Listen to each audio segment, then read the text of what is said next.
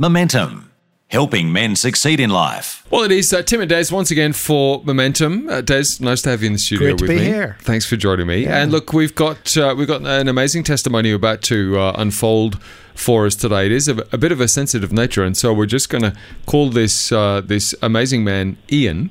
And Ian is going to share his uh, story and testimony with us, and uh, also some some really important things that he's journeyed through, which I'm sure men can relate to at some degree um, Yeah. as we journey through. So, Ian, welcome to Momentum officially. Thank you for having me. A bit of your backstory that will give us some context of to some of the things that you've journeyed through since then. You spent 14 years working for the US government in various conflict zones. Um, I suppose then tell us a bit about your story of journeying into getting into the army. What was the motivation for that? How old were you? You know, let let's start. I suppose painting painting the picture and filling in the blanks, so to speak. Sure. Obviously, I'm Australian, even though some people might get a bit confused with being, you know, spending so long in the US. I, uh, I was in the Australian Commonwealth Protective Services, and um, I uh, used to look after. I was part of uh, quite a few people uh, that looked after dignitaries when they would come to visit in Australia. So um, I was very young. I was very lucky to be in that position. I got the opportunity to look after a certain person from American Commonwealth, which is the FBI, and he held quite a high chair over there, and uh, we became um, pen pals, so to speak. Back in those days, we would we would email back and forth, and I got the opportunity to uh, look after his family when they came to Australia for a holiday, and. Uh, got to know him quite well and, and took him up to a location. It was actually up near Noosa. Uh, and uh, I had a holiday because I was quite young, but it was a very important job. But it was a lovely trip. Yeah. And he said, you know, would you consider coming to work underneath me in America? And uh, I accepted. Uh, it just sounded exciting to me Yes, at that of age. course. Um, within uh, six months, I was in uh, Washington, and I was working directly underneath this gentleman, who then moved me into the State Department, and so began my journey of working on American soil, so to speak. So tell me about then the the transition from moving into conflict. Like tell me about that transition and, and what did that actually look like when you were in conflict? So what it was is um, the UN and the US, when there was money injected in, like aid money injected in foods, goods, medical aids, and normally it was quite a lot of money for infrastructure, would be in- injected back into a, a zone that had had a conflict or a uh, natural disaster. Um, I would normally follow the money. So it's a bit hard to understand, but I would be sent in and follow where the money went or the aid went to make sure that it went to the right place Sure. Cool. uh, and and or identify those people that were taking it, which normally was the case. Which is why I was there. I was looking for basically people that would take the cash, uh, take mm, the, the goods, and uh, and identify that and send that information back to the the state so that they could deal with those people. Right. And so tell us a bit about some of those situations, obviously without going into too much detail, but, but what effect did that have on you when you were put in situations like that? It was very um, confusing because my career started basically in Africa, and there was a lot happening through the greater area. Uh, and um, so to see the value of life to be so minimalised, I mean, being marginalised meant nothing over there. There was no margin. You were either the strong or the weak. There was no hierarchy. You simply won or you lost and to see villages and townships completely eradicated and genocide performed, it, it was um, it wasn't even eye opening. I think I, I I went instantly numb, if that can make Yeah. sense. Like Yeah. I, I, I was I was probably in a shock, as if to go, well, that, that's not normal. If that makes sense. Like I mean, you wouldn't think you think I'd be prepared, but I don't know if you can be prepared for that sort of thing to actually go in and go, well, okay, so I've got the material here. This says that there should be 600 people in this village. I'm looking at this. There's no one here to receive any of this stuff. I don't get it. You know, and then to come to grasp with, with what's actually happened and then to talk to people and go, well, no, they were all killed last week is um, surreal. Yeah. Uh, It, it's information that you really can't absorb and it's very hard to sort of understand. Especially So, having um, come from Australia, you know, and the, Oh, and the well- lifestyle in Australia to, to face that sort of thing, it'd be crazy. I don't think you could prepare, Des. Yeah. Um, I, I, I, I, I, I don't think there's anything you could really do, and I think same with emergency services personnel, with police and ambulance. They train them so well, they try to get them ready, but I don't Yeah. think you can truly prepare for your first event until you're actually there, and it's your support network that gets you through later on. Um, obviously, I didn't have a support network; I was on my own. Let's start with the first time that you experienced something like that. How did you deal with that? And then tell us then about then how that progressed over. You said you spent 14 years in that space. So tell us about then that that spiral from there and the effect that that took on you over that period of time.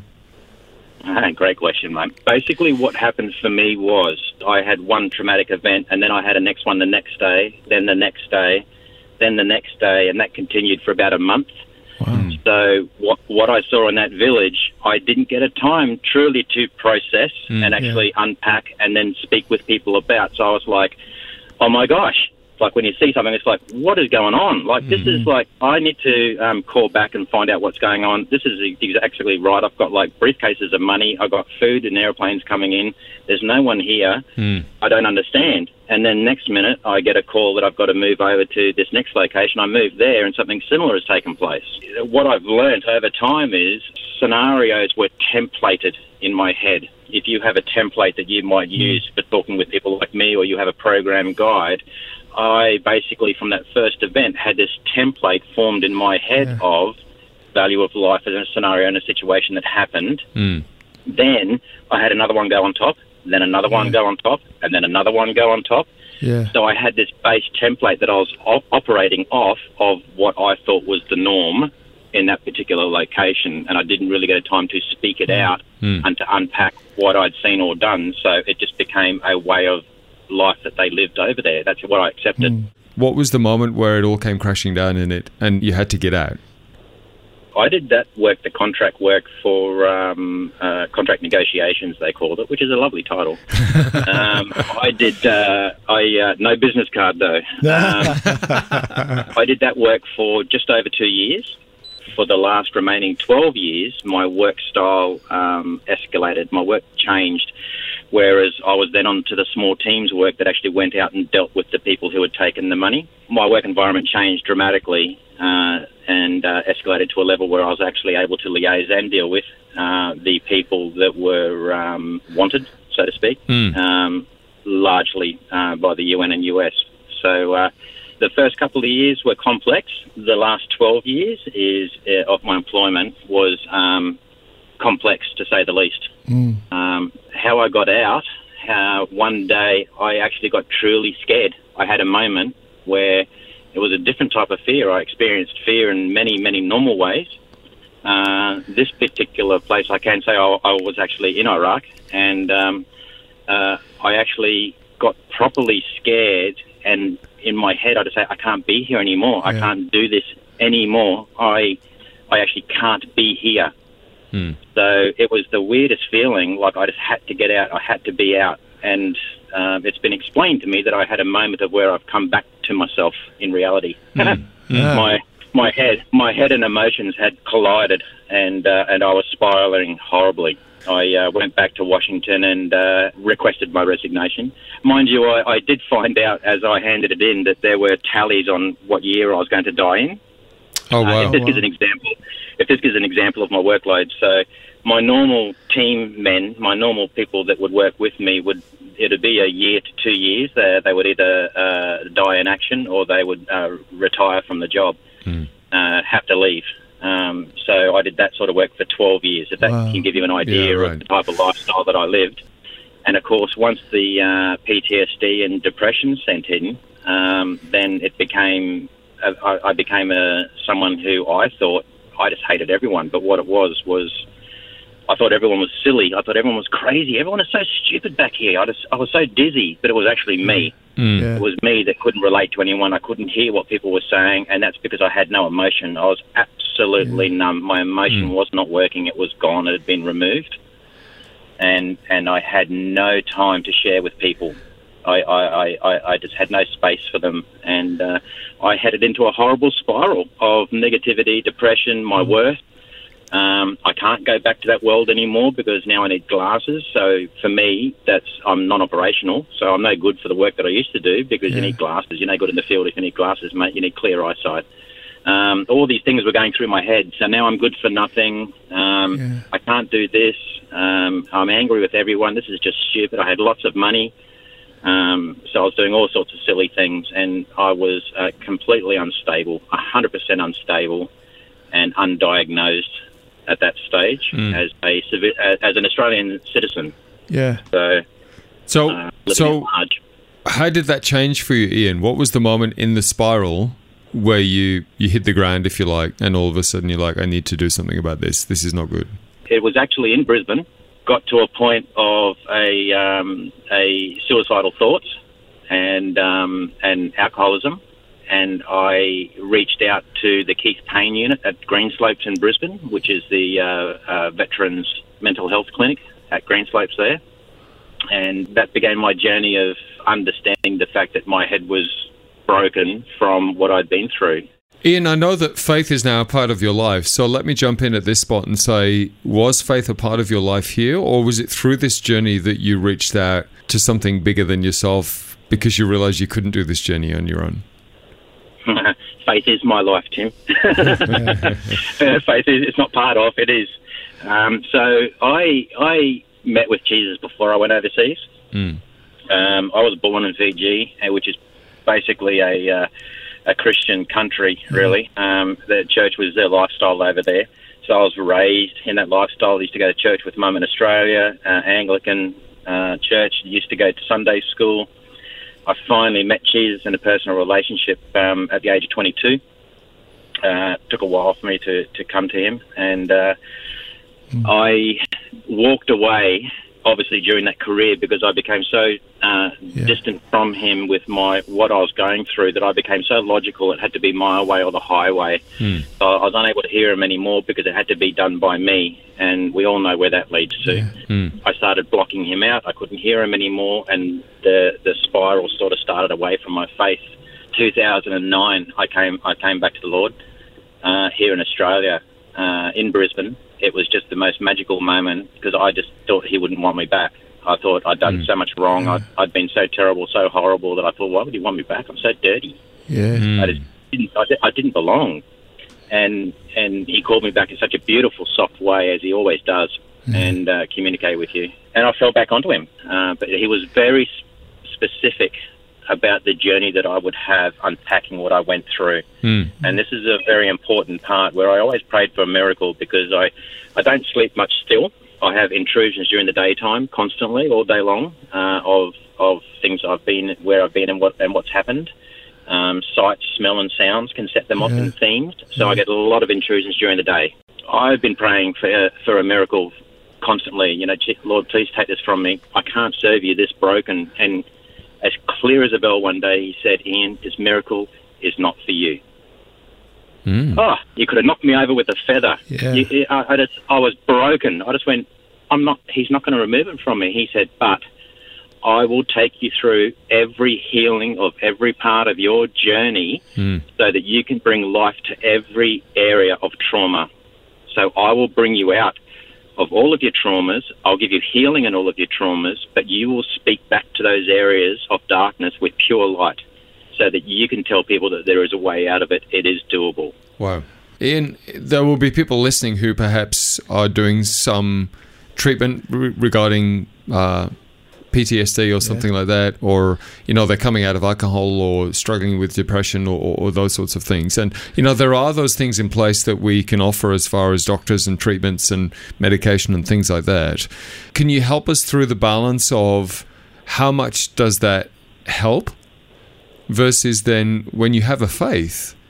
and you also allow the Lord into that space. Do the two complement each other? For someone who might be wrestling now because they're they're in this, you know, they're on a treatment system or a, plan, and they're getting some degree of breakthrough, but but they're not fully free yet. Mate, that is that is absolutely a sensational question, really. Um, so this is this, this is where you know, people love to.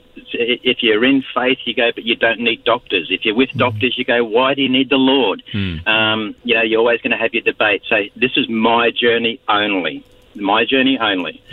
So the Lord blesses people to be able to be doctors to help people to save people. And the Lord gifts people certain talents, but the Lord can create miracles and, and do miracles. This is the this was my journey. My journey was I didn't know what to pray about because I was in depression and I was in denial or I was drunk or I was uh, unable to come up with a process of rational thought. Mm. So for those people who say you may not need doctors, I utilise the skill of the doctor to tell me, Ian, do you realise that you're getting angry every time I talk about going shopping? I go, no, I'm not. And they would go, well, you actually are. Hmm. And I go, well, I don't, I don't know why. And then we'll drill down to the fact that I just didn't like the crowds and the shopping trolleys. I know it sounds weird, hmm. but it reminded me of a mess hall and having to line up and just little things like that. Hmm. She drilled down and found something so small, and I went, wow. I left her office. I stepped outside, and I went, Lord, I'm right here. You heard that conversation. Come on Right. now. What's Right. the thing? What's the thing with the shopping trolleys? Hmm. It's killing me, right? Mm-hmm. And I and I, and I would I would take the specific issue to him as I found it. So I utilised the two together. The Lord is always there, but the skill of the doctor actually opened up my mind to allow me to sharpen my prayer hmm. to Jesus. I, I think it's lovely the the way you talk about your prayer life with with Christ and and you know the fact that it is such a deep one-on-one conversation. And a lot of us Oh, yeah. forget that and forget that he is our friend, he is our comfort. So I think it's a, a very joyous thing. Yeah. Indeed, and I think Yeah. there's I I truly appreciated that more when in my prayer life um, the conversation got very personal. Yeah. So when when I actually became vulnerable Yeah. because I become so encapsulated in myself that I didn't know how to call for help because I was always the help. Ian, I love that so much. You know, when you encapsulate everything and that you've talked about and the journey that you've been on, that's the hope at the end of that to go, I can see that now. And there is healing and freedom from this. Now, admittedly, as we've talked about throughout the journey, it, it is a mix of seeing professionals, getting the right people on your team, making sure you've got supportive people around you, whether that's family and or friends, and of course for you as well, including the faith aspect. And um, together, you know, there's a really holistic approach there in finding in finding healing and freedom from the stuff that's, you know, like you said, that's held you back because you were stuck in that space. So I suppose to the listeners listening right now, there is hope, there is encouragement. You've heard Ian's story. Ian, we thank you for sharing yours with us. With Des and I and our listeners today for Momentum. It's been an absolute pleasure and a joy having you on the show. Oh, thank you so much, guys. I just, Yeah. I truly am blessed to actually have the opportunity to speak about the glory of the Lord and Yes, also speak about the pos- the positivity of uh, finding a way out of darkness. Yes. So Yeah. it, it is doable. Everything's doable through Jesus. Amen. That's true. Awesome. Excellent. Thanks thanks so much, Ian. It's been really good. Thanks, guys. For more information, go to momentumaustralia.org. You can also access a whole range of resources to help you on your journey and to get in touch with the team at momentumaustralia.org.